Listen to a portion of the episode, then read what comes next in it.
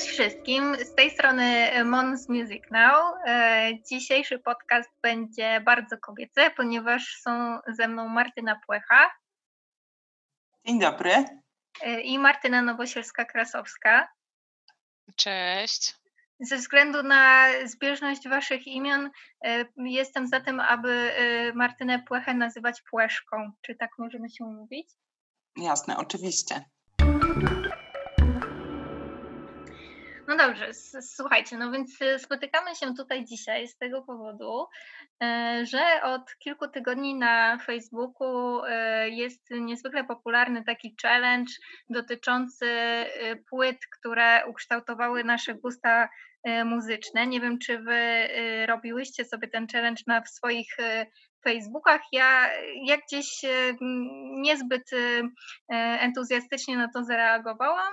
E, natomiast był to dla mnie przyczynek do jakiejś takiej dłuższej refleksji, e, bo przypomniała mi się scena z takiego filmu Love Actually, e, gdzie aktorka Emma Thompson, która gra tam jedną z kluczowych postaci, siostrę pana premiera, miała bardzo ciekawe doświadczenie muzyczne, konkretnie z Johnny Mitchell, która to wedle, wedle jej słów nauczyła e, jej chłodne serce e, czuć.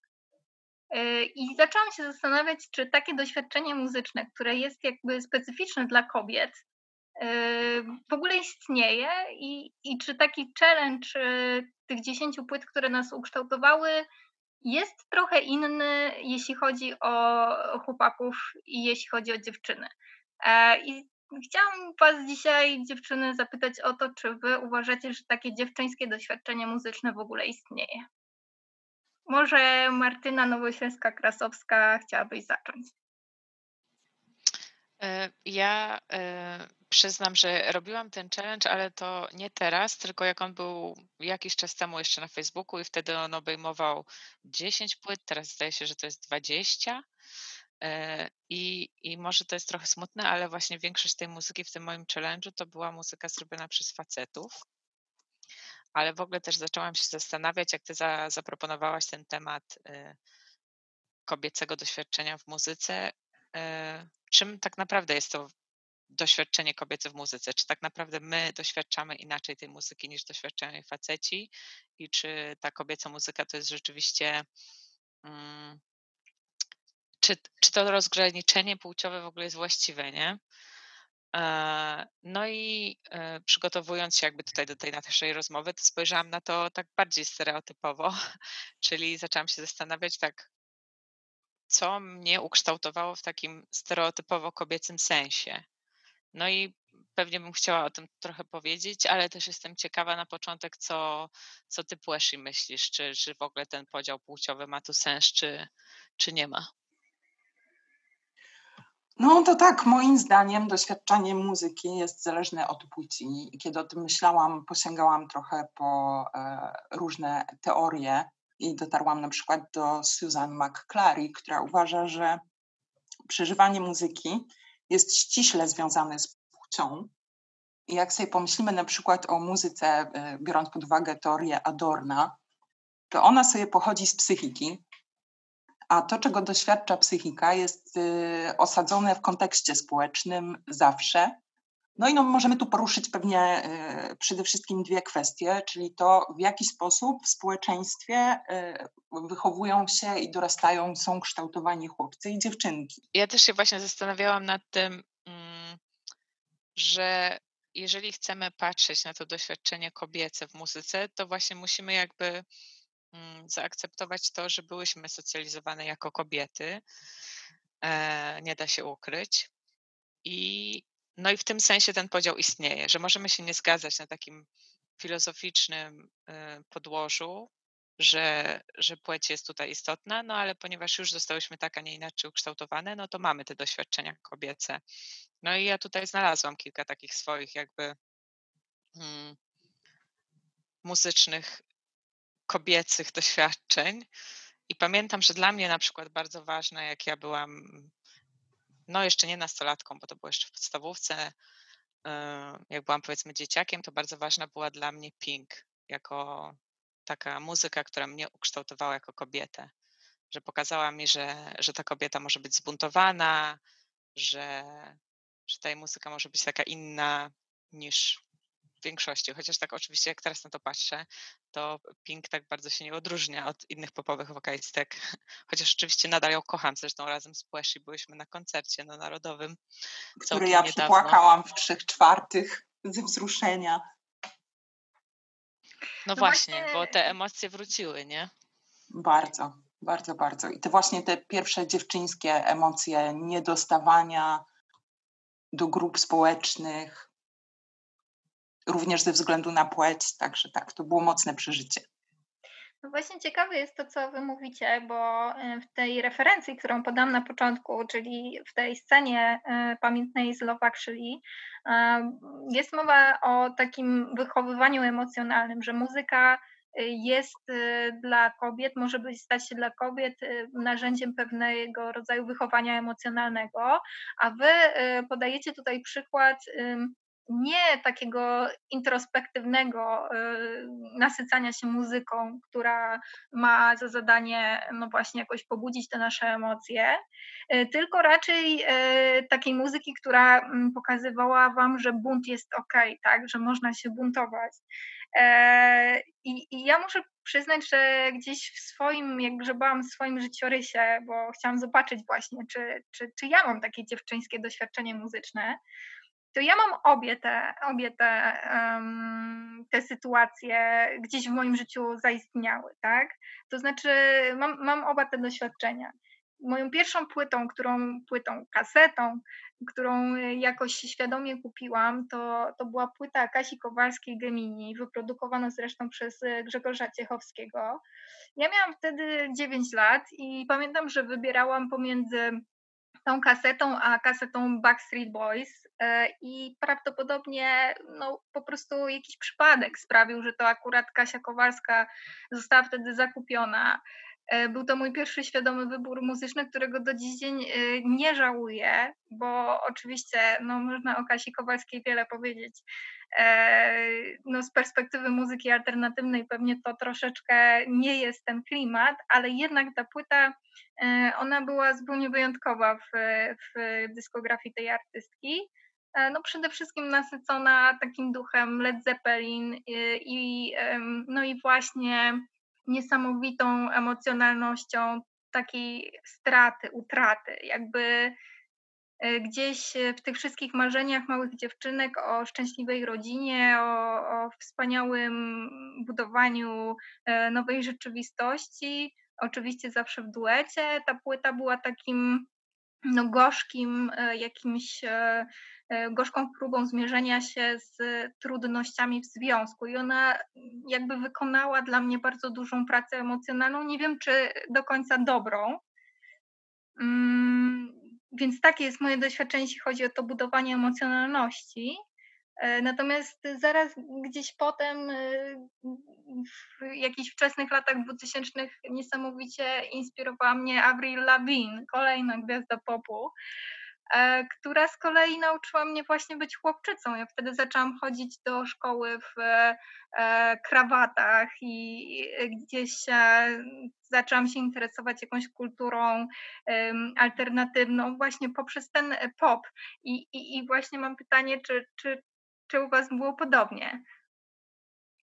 Jezu, totalnie tak. W sensie Avril Lavigne też bardzo mocno istniała w moim życiu mm, jako takiego dzieciaka i też chodziłam do szkoły w krawatach. Teraz jak patrzę na tamte zdjęcia, to trochę zabawnie to wszystko wygląda. E, ale tak, to było ważne w tym momencie i, i cieszę się, że jakby ona się pojawiła wtedy i pokazywała coś takiego. Ale też właśnie potem od Avril Lavigne przeszłam już do, mm, do innych takich muzycznych zajawek, które zrobiły się już takie głównie męskie. I dopiero później w jakimś takim innym momencie mojego życia zauważyłam, że hej, y, dziewczyny też robią taką, taką muzykę, która, taką emocjonalność, która mi odpowiada, powiedzmy. Nie? Płaszku, a ty słuchałaś Avril Lavigne, czy to cię w ogóle ominęło? Avril Lavigne słuchała moja siostra, ona chodziła w krawatach. Ja chodziłam do szkoły w podartych kabaretkach i swetrze, wiecie, takim czarno-czerwonym, kobajnowym wręcz. Więc fascynacja Avril Lavigne mnie ominęła. Dla mnie w pewnym momencie mojego życia, jakimś takim gimnazjum, e, może trochę wcześniej, to e, ja słuchałam wtedy w ogóle bardzo dużo jakiegoś metalu, punku, jakichś takich rzeczy i wtedy trudno mi było, nie wiem czemu w sumie, bo przecież jest mnóstwo kobiet w punku, pewnie będziemy tutaj dużo mówić o Caitlin Hanie, e, znaleźć kobiety w tym, e, w tym nurcie. Potem zaczęłam słuchać też innej muzyki gitarowej, już takiej bardziej takiej jak słucham obecnie, bardziej alternatywnej. Pamiętam, że jednym z tych pierwszych artystów, których odkryłam był właśnie Patrick Wolf. No i od tego przeszłam do tego, że taką muzykę alternatywną, podobną z taką emocjonalnością, z takimi tekstami mogą też tworzyć kobiety. Na przykład odkryłam Warpaint, odkryłam Haim, odkryłam PJ Harvey i tak dalej, i tak dalej. Mm, to ja nie, nie mam ani doświadczeń e, z Avril, ani też nie miałam chyba w tym wieku, w którym byłaś ty, refleksji na temat kobiecości w muzyce i nie odkrywałam takich rzeczy, ale myślę, że miałam spore szczęście słuchać wtedy mądrych mężczyzn, który też, których też swego czasu w grunge'u, który był chyba głównym nurtem, którego słuchałam w muzyce, nie brakowało. I mówię tu przede wszystkim oczywiście o Kercie Cobainie i Edim Wederze, który, którzy e, znani byli i Eddie Vedder dalej znany jest ze swoich bardzo, bardzo prokobiecych postaw, które się wyrażały i w tekstach, i jakby w, w samych aktach wykonywania piosenek. No nie wiem, Kurt Cobain w In Bloom w sukience, w teledysku, co było mhm. dość, e, dość e, intrygujące pewnie dla wielu. No i Eddie Vedder, który e, był zdecydowanym orędownikiem ruchu pro-choice i wyrażał to też na swoich koncertach, rysując sobie odpowiednie symbole. E, czyli e, to, to wasze przeswitchowanie się na tą powiedzmy męską muzykę, jeśli w ogóle możemy o czymś takim mówić, e, przybiera dwa zupełnie różne zwroty i, i jest dla mnie niesamowicie ciekawe. A powiedzcie, co, co nastąpiło później właśnie, jak tutaj Martyna, ty wspomniałaś, że zaczęłaś wpuszczać te damskie głosy z powrotem, właśnie, że potrzebowałaś tego przejścia przejścia powiedzmy przez te męskie zespoły, żeby wpuszczać już bardziej może świadomie te, te y, kobiete głosy z powrotem do tego twojego doświadczenia muzycznego. Y, no i y, Płeszku też pytanie do ciebie właśnie, co, co po tym Wederze, co po tym Kobejnie nastąpiło? Mm, to może Płeszku odwrotnie, teraz zacznijmy od ciebie. W porządku. Nie nastąpiły absolutnie żadne krytyczne zwroty w stronę muzyki kobiecej czy muzyki męskiej. Myślę sobie, że podchodziłam do tego wszystkiego na taki jakiś wsobny sposób, wsobny, czyli e, słowo, którego używa nasz były niestety już kolega z redakcji Suchy. Bardzo ładnie, pozdrawiamy go z tego miejsca. Pozdrawiamy, tak. Suchy, kochamy Cię. Bardzo, bardzo najbardziej to się działo wszystko, no, po prostu się działo, docierało do mnie, a jakąś taką wrażliwość na, na, na to, jak odczuwają kobiety i ja, jak odczuwam e, jako kobieta, to jakby nabrała mi z doświadczeniem. Myślę, że w ogóle kwestia płci w tych początkowych jakby fazach słuchania muzyki, nawet bardzo, nawet trwających do takiej młodej, młodej dorosłości, ona niespecjalnie u mnie istniała nie patrzyłam na te rozróżnienia. Właśnie ja się zastanawiam jeszcze a propos tego, co ty powiedziałeś, że jakby faktycznie dla ciebie gdzieś e, może się stopiło to, to doświadczenie, czy też w ogóle nie ma sensu, tak, e, jednak rozróżniać tego doświadczenia kobiecego czy męskiego, albo muzyki kobiecej czy męskiej, no bo faktycznie jakby dla ciebie tutaj bardziej e, jakby ważne było odczuwanie konkretnych emocji, konkretnego artysty konkretnym czasie i miejscu, a niekoniecznie jakby tutaj ta refleksja dotycząca płci, tak? Dobrze ja to rozumiem? A, tak. Mnie ukształtowały przede wszystkim poza samą muzyką przesłania wykonawców, ale dzisiaj, gdybym miała e, na to patrzeć, to patrzyłabym dużo bardziej świadomie, ponieważ uważam, że emocje nie są uniwersalne. Ja, ja się zgadzam z Tobą, bo też e, mimo tego, że e, no oczywiście nie ma czegoś takiego jak tylko męskie czy tylko damskie emocje, to jednak są pewne sytuacje w życiu i do tego chciałabym zaraz jeszcze wrócić. Nie, nie, są tylko damskie i tylko męskie emocje. W sensie na przykład E, emocja, którą wiecie, odczuwa kobieta jakby w określonym momencie swojego życia, którego doświadczy tylko ona. No tak, ale czy to nie są po prostu mm, no. Różne ludzkie emocje, w sensie, że emocja, której doświadczy dana osoba w konkretnym momencie życia, jest doświadczana tylko przez tą daną osobę. W sensie, ja też teraz widzę jakby e, podobnie jak ty, tak tutaj ja nie, nie czuję, żeby w moim życiu były jakieś takie rzeczywiście zwroty, tu męska muzyka, nie męska i tak dalej, e, tylko po prostu z perspektywy czasu, jak na to patrzę, to widzę, że słuchałam bardzo dużo tych mężczyzn i że mogłam, że pojawiały się tam kobiety, ale że gdybym bardziej świadomie tego podchodziła, to pewnie wybierałabym ich więcej do słuchania w okresie tam jakiegoś mojego dzieciństwa, nastoleństwa, jeżeli w ogóle istnieje takie słowo. E, natomiast no ja właśnie nie wiem, czy jest coś takiego jak emocje tylko kobiece i tylko męskie. Znaczy, wydaje mi się, że jest w takim sensie, że są tylko w sensie, że są emocje kobiet socjalizowanych jako kobiety i one są specyficzne, inne niż mężczyzn socjalizowanych jako mężczyzn, może tak, może coś w ten sposób. Bo rozumiem, że jakby widzę to, że kobiety prezentują swoją muzykę czasami inaczej, ale są też takie, które są, są emocje takie wspólne. Ja raczej widzę, że, że ja bym nie powiedziała, że emocje da się podzielić ze względu na płeć. Ja bym tak, tak, tak bym nie powiedziała, aczkolwiek podobnie jak on mówiła, są na pewno takie doświadczenia, które są w większości kobiece, czy w większości męskie. No na przykład y, poród czy y, okres, tak, no to to są takie rzeczy, które doświadczają osoby, które biologicznie są y, uformowane w jeden sposób. E, i są to momenty totalnie związane z naszym układem nerwowym, z naszym układem hormonalnym, a zatem można powiedzieć, że wpływają na nasze emocje i nie będzie z tym dużego przekłamania.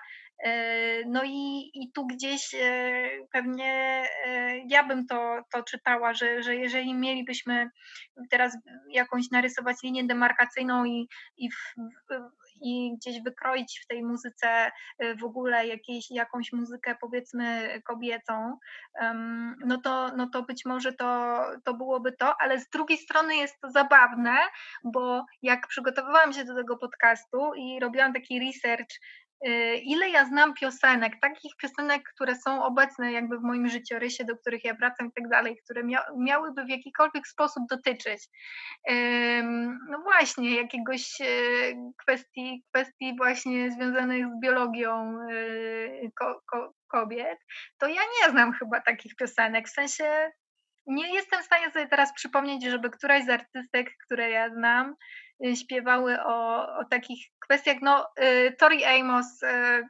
kwestia poronienia, to, to tak, ale poza tym, no nie wiem.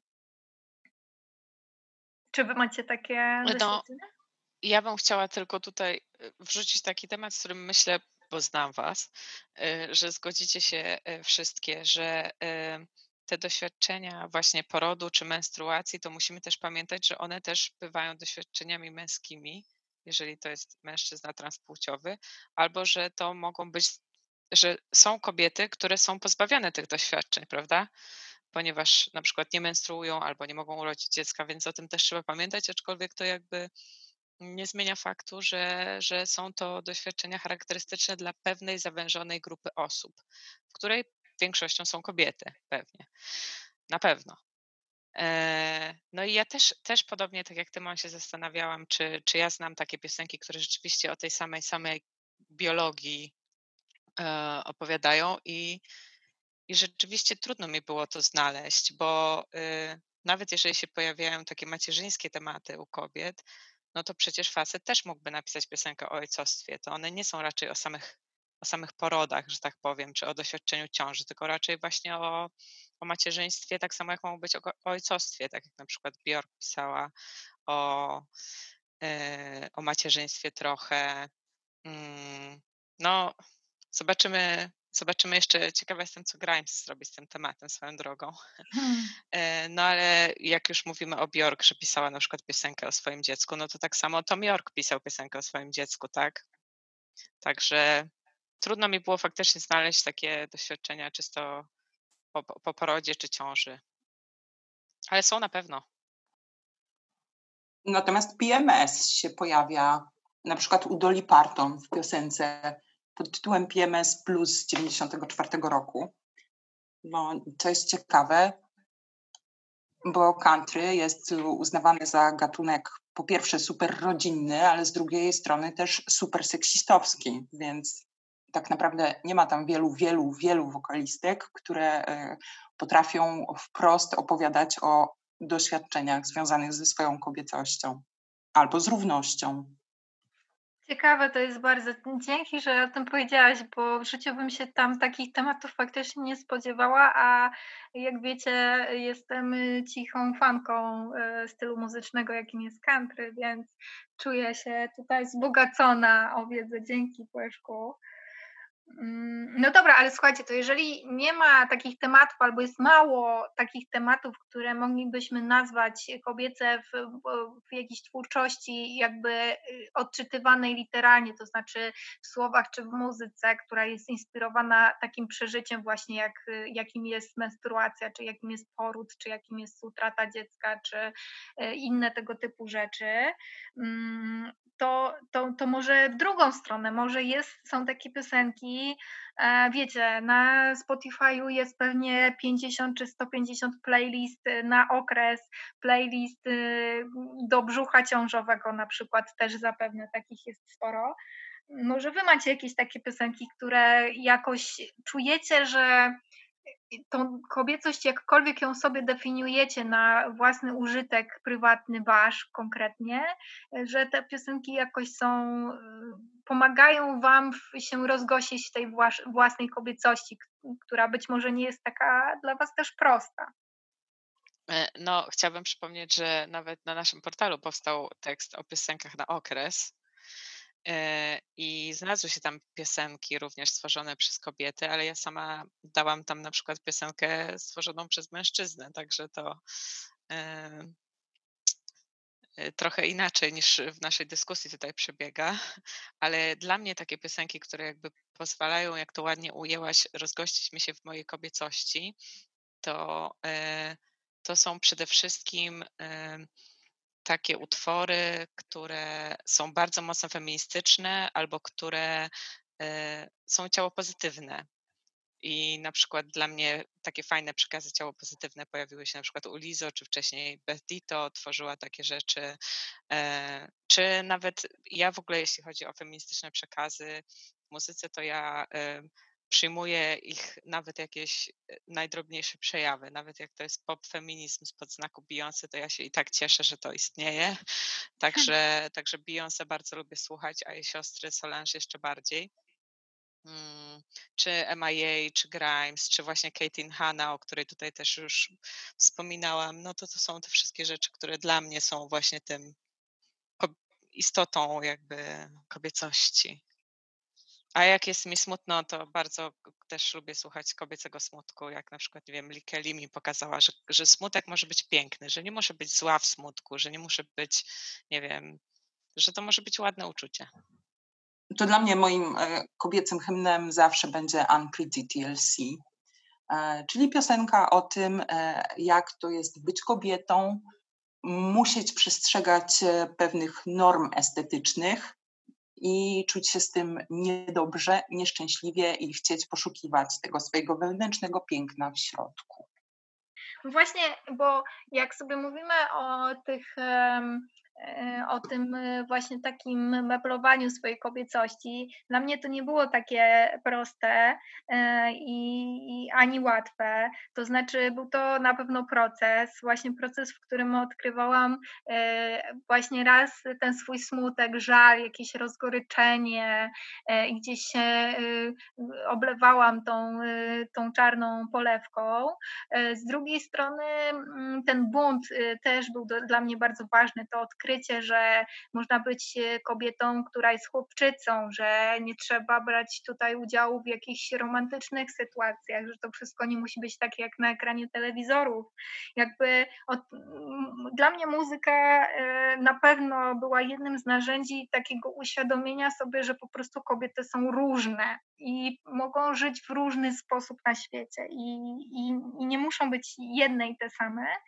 A, a, a, a drugą y, taką refleksją, jeśli mówimy o, o piosenkach na okres na przykład, jest to, że ja na przykład w tych, u tych facetów, którzy czują, y, czyli, y, czyli na przykład zespół Beirut jest dla mnie takim idealnym przykładem, że dla mnie ta muzyka jest totalnie kobieca. Jakby to, że śpiewa to facet, nie ma żadnego znaczenia dla mnie, bo, bo to, jest, to, to jest muzyka, która natychmiast y, przywodzi mi obrazy jakiejś sielskości, y, jakiegoś szczęścia, y, jakiegoś dobrego, fajnego popołudnia w ciepłym miejscu. I na przykład to jest dla mnie piosenka, która gdzieś e, no, łechta tą moją kobiecość e, delikatną, którą bardzo szybko odrzuciłam, myśląc o tym, że to jest najgorsza z możliwych kobiecości, do której teraz jako stary człowiek 30-ponadletni e, wracam i sobie myślę, że taką kobietą też trochę jestem. Bardzo jest mi bliskie to, co mówisz o, o tym odrzucaniu tej delikatnej kobiety, bo ja też miałam taki moment, jak byłam nastolatką, że myślałam, że ta kobiecość to jest taka niefajna, e, ta delikatna kobiecość, że to jest coś, mm, coś czym ja nie chcę być, a, a dopiero później mm, przyszła mi ta refleksja, że, że to też jest fajna kobiecość, to też jest część mnie i że lubię być, lubię być wrażliwa, lubię być delikatna. I też w tym momencie przy okazji odkrywania takich rzeczy w muzyce alternatywnej, tak jak e, ty wspomniałaś o Bejrucie, dla mnie to był Neutral Milk Hotel na przykład, bardzo emocjonalna przecież muzyka i wrażliwa. E, no to też przestałam dyskredytować pop. Z tym odkryciem tej wrażliwości też jakby dałam sobie miejsce na to, że muzyka popowa, która przecież jest w dużej mierze też domeną kobiet, może być fajna i może być, może pokazywać takie emocje, które ja chcę widzieć i chcę odczuwać. Każdy chce być czasem diwą popu. Dokładnie. Tak, i, i chyba yy, no, fajna refleksja jest taka, że gdzieś jest miejsce na to wszystko, no nie? Że jakby nie, teraz jak sobie gadamy o y, dziewczyńskim doświadczeniu muzycznym, to chyba czujemy tak, ja przynajmniej czuję z tej naszej rozmowy, że przynajmniej na początku trochę tak y, nie wiedziałyśmy z której strony podejść do tego tematu, no nie? No bo jeżeli mówimy o dziewczyńskim czymkolwiek, to już y, szufladkujemy, to znaczy, że jest jakaś tak, jakiś wspólny mianownik i tak dalej, a, a teraz mam wrażenie, że dochodzimy do takiego miejsca, w którym y, mówimy, że tym wspólnym mianownikiem jest totalna, totalna różnorodność i jakby głosów męskich, damskich, y, przemyśleń takich czy siakich, które gdzieś rezonują z naszym po prostu doświadczeniem muzycznym. I wszystko to osiągamy w kręgu trzech kobiet, czyli w wspierającym się kręgu kobiecości bez udziału mężczyzn. No Przepraszam, seksistowski żart. A, a propos tego właśnie, że osiągamy to w towarzystwie kobiet przez udział mężczyzn, to zastanawiam się też, co o tym myślicie, o takim właśnie e, dyskryminacji pozytywnej, jak to się mówi w świecie muzycznym, jeśli chodzi o kobiety, czyli na przykład tych wszystkich akcjach, gdzie się tworzy sceny tylko dla kobiet, na przykład na festiwalach, e, albo że festiwale sobie zakładają, że w tym roku pół line-upu tylko kobiety. Albo pamiętam, że jak tutaj przygotowywałyśmy się po cichu do tego podcastu, to e, od razu y, przyszła nam na myśl akcja Girls to the Front, to co robiła Caitlin Hanna, żeby dziewczyny szły naprzód pod scenę i y, zapewniała, jakby dbała o ich bezpieczeństwo y, na koncertach, no bo często nam jest trudno, prawda, się dostać w takie miejsce, bo faceci są silniejsi. I, i może o tym też pogadajmy, co? No, czujecie się w ogóle bezpiecznie na koncertach, na festiwalach? Różnie, różnie. Ja y, długo nie jeździłam na takie duże festiwale, jakby mm, nawet sobie zbudowałam jakby postrzeganie samej siebie wokół takiej idei, że ja nie jestem osobą, która jeździ na duże festiwale, tylko chodzę na małe koncerty. Oczywiście te małe koncerty nie, wcale nie były takie małe, no bo, no bo były też y, w dużych salach koncertowych. Natomiast Mm, y, natomiast ja z tego ograniczenia wręcz zrobiłam swoją, element swojej tożsamości i, i, dopiero parę lat temu y, gdzieś sobie pomyślałam, że to jest w gruncie rzeczy olbrzymie ograniczenie i zaczęłam się zastanawiać, dlaczego ja w ogóle nie jeżdżę na te festiwale i, i sobie sprawę, że y, to, to się dzieje z dwóch powodów. Po pierwsze, dlatego, że mam jakiś wewnętrzny opór przed robieniem rzeczy samej, tak? Przed, nie wiem, wyjechaniem na wakacje w pojedynkę, że ja jestem kobietą, na pewno coś mi się stanie, ktoś mnie okradnie, ktoś mnie pobije, albo jeszcze gorzej, e, i że ja nie, nie mam w sobie takiej samodzielności, którą chciałabym mieć. No i wtedy to gdzieś zmieniłam, to znaczy ruszyłam się za granicę sama, e, pojechałam na pierwszy swój festiwal letni i od tamtej pory jeżdżę i nigdy nic złego mi się na tych festiwalach nie przydarzało, co nie znaczy, że to jest y, norma, bo, bo w zeszłym roku była głośna sprawa Zosi Fraś na jednym z metalowych festiwali, e, czyli wokalistki zespołu Obscure Sphinx, która mimo tego, że jest bardzo rozpoznawalna w środowisku osób słuchających tego gatunku muzycznego, e, podczas festiwalu e, no, była po stronie widowni i była po prostu obłapiana przez facetów. E, ja nie wiem, czy to jest jakaś reguła, że jakiś konkretny typ muzyki na przykład sprzyja takim zachowaniom, czy nie. Nie znam się na tym, ale y, no wiem, że to nie jest do końca tak, że dziewczyny są super bezpieczne na festiwalach. E, mi się nie wydaje, że to gatunek muzyki wpływa na to. Wydaje mi się, że niestety tak, tak się może dziać wszędzie. Ja też na szczęście nie miałam raczej takich niebezpiecznych sytuacji na festiwalach czy na koncertach, chociaż od, nie wiem, od liceum chodziłam bardzo często na koncerty sama i to przeróżnej muzyki. Na festiwalu przyznam, że chyba nigdy sama nie byłam, ale na koncerty i za granicą też jeździłam sama. E, I jakoś, nie wiem, chyba odpychałam tą myśl, że może mi się coś stać, mimo że zawsze, albo wręcz nie wiem, bo moja mama zawsze mnie straszyła, że mi się coś może stać, że nie powinnam tak sama chodzić i w ogóle, może to w ramach tak buntu yy, pokazywałam, że nie, że właśnie pójdę sama i nic mi się nie stanie. Yy, ale uważam, że to, że nic mi się nie stało, to jest, yy, to jest w tym też dużo szczęścia, bo sama znam dziewczyny, które miały różne naprawdę niebezpieczne, czy, czy niefajne, nawet nie niebezpieczne, tylko po prostu niefajne sytuacje na festiwalach czy na koncertach. I to niezależnie co tam grało w tle. Ja bym jeszcze wróciła do tego parytetu, o którym ty Martyna wspomniałaś w którymś momencie, czyli że na festiwalach jest tam 50% y, męskich i damskich głosów, bo to jest też moim zdaniem ciekawy wątek, który mogłybyśmy rozwinąć. Mogłoby być, bo nie ma.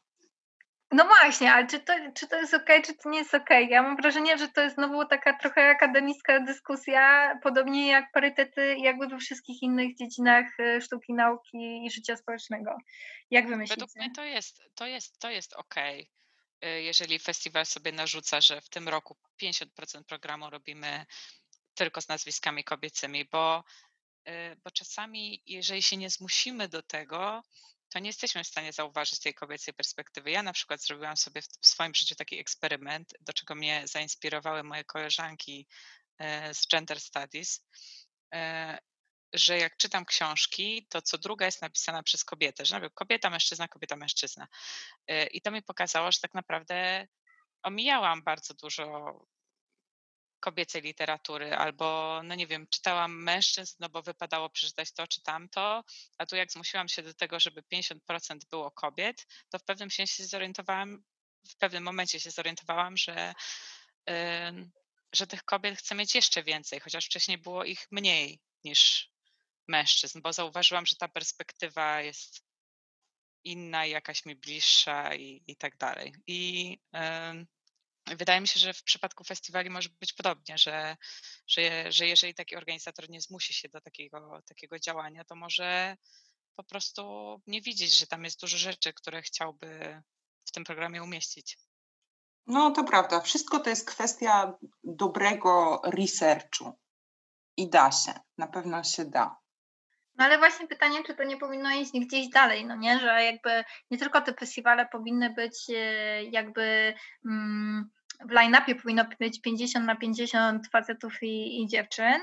E, czy tutaj nie trzeba by było zrobić jeszcze kroku dalej i właśnie jakoś e, po pierwsze uprzystępnić tym kobietom te festiwale? A w ogóle zauważyłyście, żeby na jakimkolwiek festiwalu mm, dało się łatwo znaleźć środki higieniczne dla menstruujących kobiet?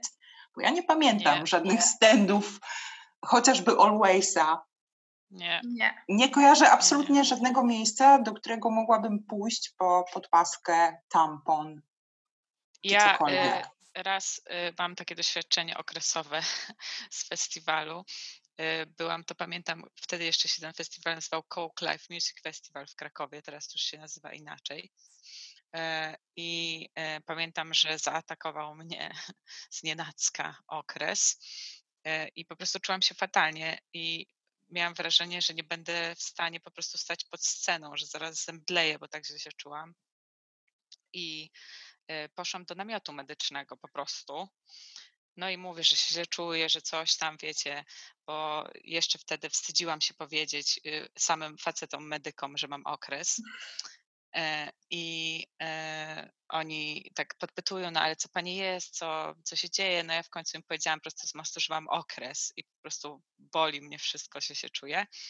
I oni, a no to było tak od razu i dali mi całą baterię tabletek i podejrzewam, że y, gdyby nie to, że miałam tam koleżankę, która miała podpaski, to pewnie też y, i w to by mnie zaopatrzyli. Także może jest to takie miejsce, gdzie można dostać środki higieniczne, namiot medyczny. Oczywiście idealnie by było, jakby w ogóle wszystkie środki y, jakby okresowe, tak, tampony czy były podpaski darmowe. były dostępne za darmo. Tak, stop no, ubóstwu ale... menstruacyjnemu. Może właśnie festiwale, które są zawsze pionierami, na przykład y, w kwestii ekologii, e, czy innych takich tematach, czy tworzą bezpieczne miejsca dla osób, e, które doświadczają na przykład właśnie molestowania, czy jakichś niebezpiecznych sytuacji, to też tu powinny być pionierem i wprowadzić po prostu darmowe e, tampony. Jestem za, jeżeli słucha nas Artur Rojek, Arturze, liczymy na ciebie. Dawaj, dawaj tampony. No dobra, a myślicie, że jakieś inne takie facyliacje dla dziewczyn na festiwalach byłyby fajne? Dostrzegam ten problem, że na wielu koncertach akurat na tych festiwalach, na które my jeździmy, czyli na przykład na OFIE, nie ma tego problemu, bo tam jest w ogóle taki luzacki klimat, ale na różnych festiwalach jest ten problem, że jednak faceci są silniejsi, po prostu oni zawsze będą pod sceną, tak? I o ile ja na przykład kiedyś jeździłam na takie koncerty metalowe czy, czy festiwale i jeżeli nie masz swojego faceta, który stanie ci za plecami i od, odeprze tłum, no to nie możesz liczyć na to, że zobaczysz zespół z bliska. W tym sensie no, można też liczyć pomysł. na płeszkę. Tak, tak. E, w tym, tak, która pomagała e, mi ciężarnej wejść na scenę na Cave'ie. No, to było piękne. To było piękne kobiece doświadczenie. Kobieta pomagająca kobiecie, krzycząca na cały torwar. Ona jest w ciąży, żeby mogła bezpiecznie wejść na scenę na Niku Cave'ie. Tak, to było przepiękne. No, ale, ale w, tym, w tym sensie rozumiem ten pomysł stworzenia tych scen kobiecych, żeby one mogły w ogóle z tych scen skorzystać tak samo jak faceci, ale no nie jestem za tym. Może jest jakiś inny sposób. No dobra, słuchajcie, a jeszcze dajcie mi wrócić na chwilę do, tych, e, do tej muzyki takiej nie słuchanej na żywo, tylko słuchanej gdzieś w odosobnieniu naszych mieszkań i domów e, i do tego dziewczyńskiego doświadczenia. Czy jeszcze raz zadam to pytanie, tak, żeby, żeby może była jakaś klamra e, tego naszego dzisiejszego podcastu. Czy uważacie, że takie doświadczenie dziewczyńskie podsłuchu w przeżywaniu muzyki istnieje? No właśnie powiem Wam, że teraz jak mamy za sobą e, nagranie tego odcinka, to e, zaczynam wątpić. Ale ja też się zastanawiam. Bardziej, się, bardziej się skłaniam ku temu, że no dobra, no, że te wszystkie, że to całe doświadczanie muzyki jest faktycznie bardziej ludzkie i bardziej osobne niż z gruntu kobiece i męskie. Ale wtedy przeczę swojej pięknej teorii, więc muszę jeszcze o tym pomyśleć, Mon. Marty, ja ty? No ja tutaj weszłam jakby z tą myślą, że, że jakby podział na płeć, że nie, jakby dla mnie nie ma takiego sztywnego podziału, że jest doświadczenie kobiece muzyki i doświadczenie męskie muzyki. E, no ale tak jak mówiłam na początku, tak nadal mi się wydaje, że są, są takie rzeczy, które przeżywamy inaczej ze względu na to, jak jesteśmy socjalizowani, ale z drugiej strony są na pewno też takie dziewczyny, które nie były socjalizowane tak bardzo stereotypowo jako kobiety i na pewno ich doświadczenia są inne niż nasze. Naszej trójki doświadczenia tutaj, jak się nimi podzieliłyśmy, każda ma inne. Także Wydaje mi się, że nie można powiedzieć, że jest coś takiego jak ogólne kobiece doświadczenie muzyki, które byłoby uniwersalne dla wszystkich kobiet. E, natomiast na pewno są jakieś takie punkty wspólne, chociażby ciało pozytywność wydaje mi się, że jest ważniejsza w naszym społeczeństwie, które tak bardzo krytykuje kobiety za wygląd, że jest ważniejsza dla kobiet obecnie niż dla mężczyzn. Chociaż jest muzyka też męska, w której te wodki się pojawiają jak najbardziej ale, ale tak pewnie jest. Także, także wydaje mi się, że tak, że raczej doświadczenie muzyki to jest kwestia bardziej osobista niż płciowa, ale e, płeć nasza ma na pewno na to wpływ, jak muzykę odbieramy. Nie jest to, to samo doświadczenie dla całej płci, ale ta płeć ma wpływ na te oso osobne doświadczenia. O. A jakbyście dzisiaj miały zrobić ten łańcuszek mm, tych płyt, które Was ukształtowały, to, to zrobiłybyście to inaczej niż e, przed tą naszą dzisiejszą rozmową? No, ja bym zdecydowanie skorzystała z, ze sposobów, w jaki Martyna czyta książki. Tworzenie tego rankingu zajęłoby mi dłużej, ale myślę, że byłoby też bardziej reprezentatywne dla mnie samej niż kilka tam nazw albumów sprzed lat, które były dla mnie ważne. Ja myślę, że chciałabym sobie stworzyć w tej chwili, tak dla samej siebie, dwa takie rankingi, w których mam 10 płyt stworzonych przez, przez facetów, 10 płyt stworzone przez kobiety. Ale to jakby też. E, Trzeci ranking. Jest, Pamiętajmy, jest tak. że tak. tak Trzeci tak, ranking tak, dla tak, kolejnych płci. No nie, w ogóle. No właśnie, no. Czy w ogóle taki podział ma sens? Ja tam ogólnie twierdzę, że płeć nie istnieje, jest tylko czymś, co my żeśmy sobie wytworzyli kulturowo, ale to już jest temat na inną, bardzo długą dyskusję. Natomiast yy, no fajnie by było, jeżeli już tak postrzegamy binarnie, jak większość świata płeć, no to stworzyć sobie dwie takie listy bym chciała. Natomiast to, to jest jakby o tym, jaka ta muzyka jest, a nie o doświadczeniu, tak? bo co innego jest kobieca muzyka, czym innym jest kobiece doświadczenie muzyki, bo to się nie, może, nie musi pokrywać, tak? Bo kobiece doświadczenie muzyki może zawierać w sobie męską muzykę. Dokładnie. Ja myślę, że y, może moje zestawienie nie wyglądałoby inaczej po tej dzisiejszej rozmowie, ale inaczej bym do niego podchodziła. No bo y, no bo dokładnie ten proces y, socjalizacji czy enkulturacji, w którym jakby gdzieś ja się wychowałam, y, skłonił mnie do wyborów muzycznych, mm, które teraz miałabym zrekapitulować w tym łańcuszku, tak? I jakby muszę wziąć pod uwagę, że to, że wybierałam te, a nie inne zespoły z takim, a nie innym przekazem, wynikało z tego, jak czułam się w społeczeństwie, w którym byłam wychowywana w ten, a nie inny sposób. Więc jakby dla mnie ten łańcuszek byłby teraz trochę zapisem tego, jak rozwijałam się jako dziewczynka, która no, próbowała być tą kobietą społecznie akceptowaną w tym takim modelu, który jest powszechnie uznawany. Więc może nie wyglądałaby ta lista inaczej, ale co innego by dla mnie znaczyła. Ładnie, ładnie powiedziane. Ładna klamra. Dobra, ja w ogóle chciałabym jeszcze powiedzieć, że ja w swoich notatkach zapisałam, że muszę koniecznie powiedzieć o tatu. Dawaj. I nie powiedziałam. No to powiedz teraz. Nie, bo w ogóle jak myślałam o doświadczeniach z dzieciństwa muzycznych, to to pomyślałam o tatu, który pierwszy raz mi pokazały dwie całujące się kobiety. Nie? Tak a propos kobiecego doświadczenia. To tak na koniec, taka wrzutka. No i to był szok, co? Nie, świat się otworzył. Teraz, teraz już z perspektywy czasu wiemy, że to była ściema, ale wtedy, wtedy tak jak ta Avril Lavigne, kolejna klamra, wtedy to było ważne. No i ogólnie fajnie zobaczyć y, dwie kochające się dziewczyny prawda, a nie na przykład, nie wiem, e, rywalizacje Britney Spears i Christina Aguilera albo inne napędzane przez media rywalizacje, tylko miłość. W ogóle kochajmy się. Tak jest. Taki to mam jest, przekaz. To jest bardzo dobry przekaz. Także słuchajcie, bardzo Wam dziękuję za dzisiejszy podcast. Y, Płeszce y, naszej kochanej i Martynie Nowosielskiej-Krasowskiej. Gadałyśmy dzisiaj do Was w ramach podcastu Music Now. Czekajcie na kolejne odcinki.